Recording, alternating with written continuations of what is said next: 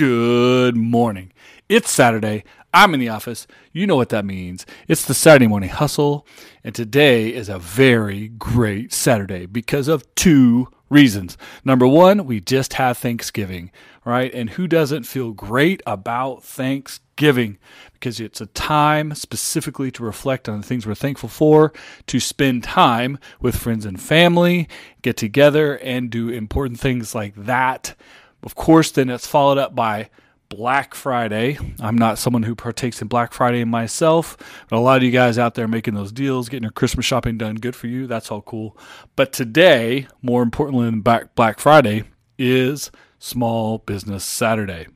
Supporting small business is essential to your local economy. And I'm going to break down some of the various reasons why you should highly consider shopping local when you can not not getting down on you if you're ordering online or if you're buying corporate uh, through the big chains and stuff like that because of price availability, etc. But finding ways, reasons, and value in shopping local. We're going to talk about that today as well. And hopefully, the two kind of things kind of combine into being thankful for the freedoms we have in this country to own and operate our own businesses, to choose what type of career paths we take, uh, etc. If we're willing to take a risk, that's what the, the definition of an entrepreneur is essentially, and then the value of our of these small businesses, of our local businesses, and all the things that they do in our community ripple effect. So here we go with that idea. Small Business Saturday. Why is it important to support small business? Well, there's a few reasons, to be perfectly honest with you, and they start with employment people who own small businesses employ people in your community. They pay taxes. I pay payroll taxes. They pay taxes on products or services that they buy and they sell. They are completely involved in the taxation and public support of your local community because they are based there. And even better if your local business also sells outside of your local community, bringing that money, that sales tax money in as well. So, number one, being employing people Number two, being contributing to the tax base. Now, the majority of businesses in the United States are considered small business. And I think a, a common misconception about small businesses is that it's a mom and pop, two to four person, five person, uh, you know, two full time employees and the owners type of business. That's not true. Many thing, many businesses that are considered small business make millions of dollars a year in sales and employ hundreds of people, but they're not corporations. They're not large structured businesses. They're still small businesses, and it can be all the way down to one person working part time at side that side hustle, uh, selling a product or service online or at your local uh, farmers market or in a co-op or anything of that nature.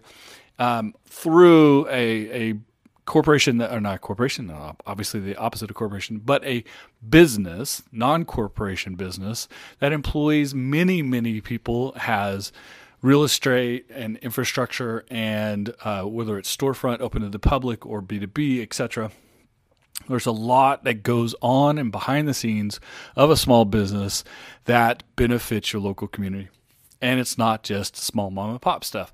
That's what you kind of picture in your head when you think of Small Business Saturday. But it's any business that's not owned by a national corporation. It's not a chain of something. Walmart and Apple and Sony and Nike. These are large corporations. It's very obvious.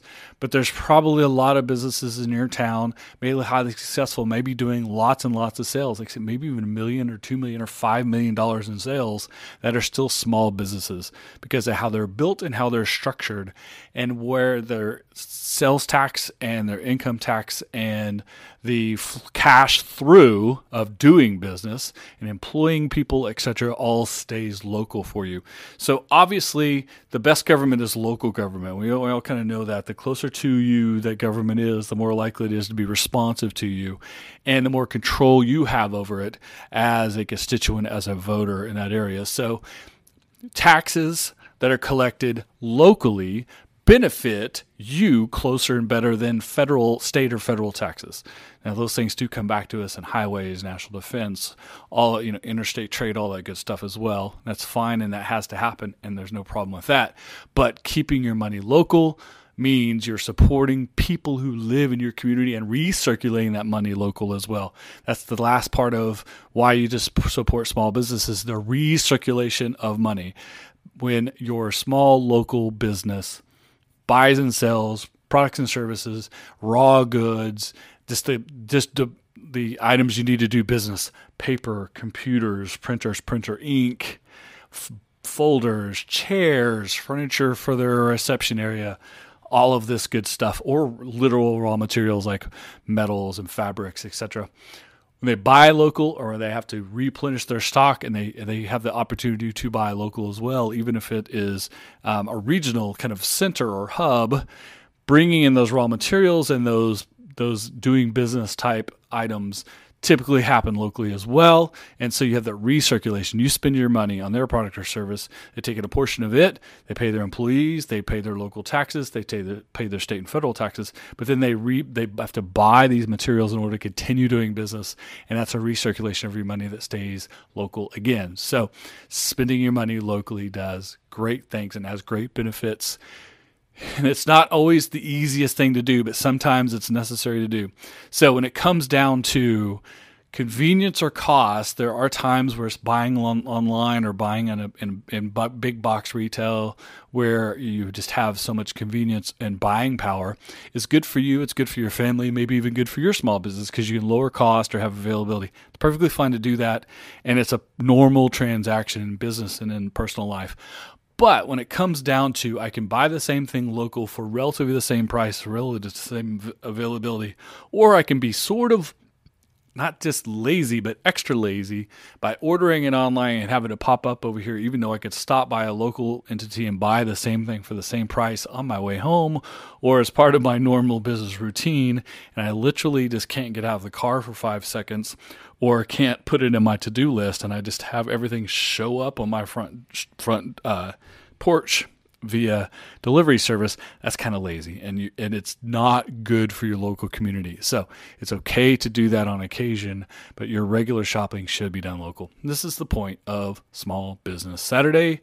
And follow up this year being very close to Thanksgiving and the thankfulness being able to be thankful for who we are and the freedoms we have, including owning and operating our own businesses. Yes, there's a lot of businesses that need government uh, licensing and regulation, depending on what industry you are, but a majority of businesses don't need permission and I started doing the air quotes. You can't see it here, but permission, as in the idea of a basic idea of permission to own and operate a business. If you want to start a business that has nothing to do with food or public safety or things like that, you can do that. And it's not the permission of the government that allows you to do it. You have the ability to do it and then work within the confines of your local government because that is a, collectively agreed upon standards that your community set and they're different from community to community. And You might be able to go to certain communities and do certain things you can't do in others, but you have the freedom to do that, to go there and do that. You don't even have to live there to do business in other communities or other places. So these are the freedoms we have to own and operate businesses that not uh, you don't have all over the world. So a thankfulness for small business and our ability to create, maintain, operate small businesses that we own and the government doesn't own without permission of the government. But a collective local government, back to the idea that all the best government is local, you and your communities get to decide what type of businesses you allow and don't allow, and that what types of regulations you want for safety for of people who visit the people who do business with them, employees that work there, etc. These are local decisions. So that's the full circle today about being thankful for Thanksgiving for the things that are important, and then entrepreneurial abilities, ability to own and operate our own businesses, then what the value and the impact the small businesses have in your community. It creates a cycle and a circle of good if we all participate. So there you have it. Went about 10 minutes today. I'm trying to do a little bit longer Saturday Morning Hustle podcast each and every week. I hope you guys like it. In fact, please give me feedback if you like it, if you don't like it, if you agree, if you disagree, if you just want to put your two cents in, or maybe something I didn't quite get to today, an idea, concept, or even further explanation of the things I did talk about today. Go ahead and do it. Tell me what you're thankful for. Tell me what small businesses you're working at. Provide some feedback on social media or on the platform that you found this podcast. And we will do it again next Saturday. As if it's Saturday, that means I'm in the office. It's the Saturday Morning Hustle podcast.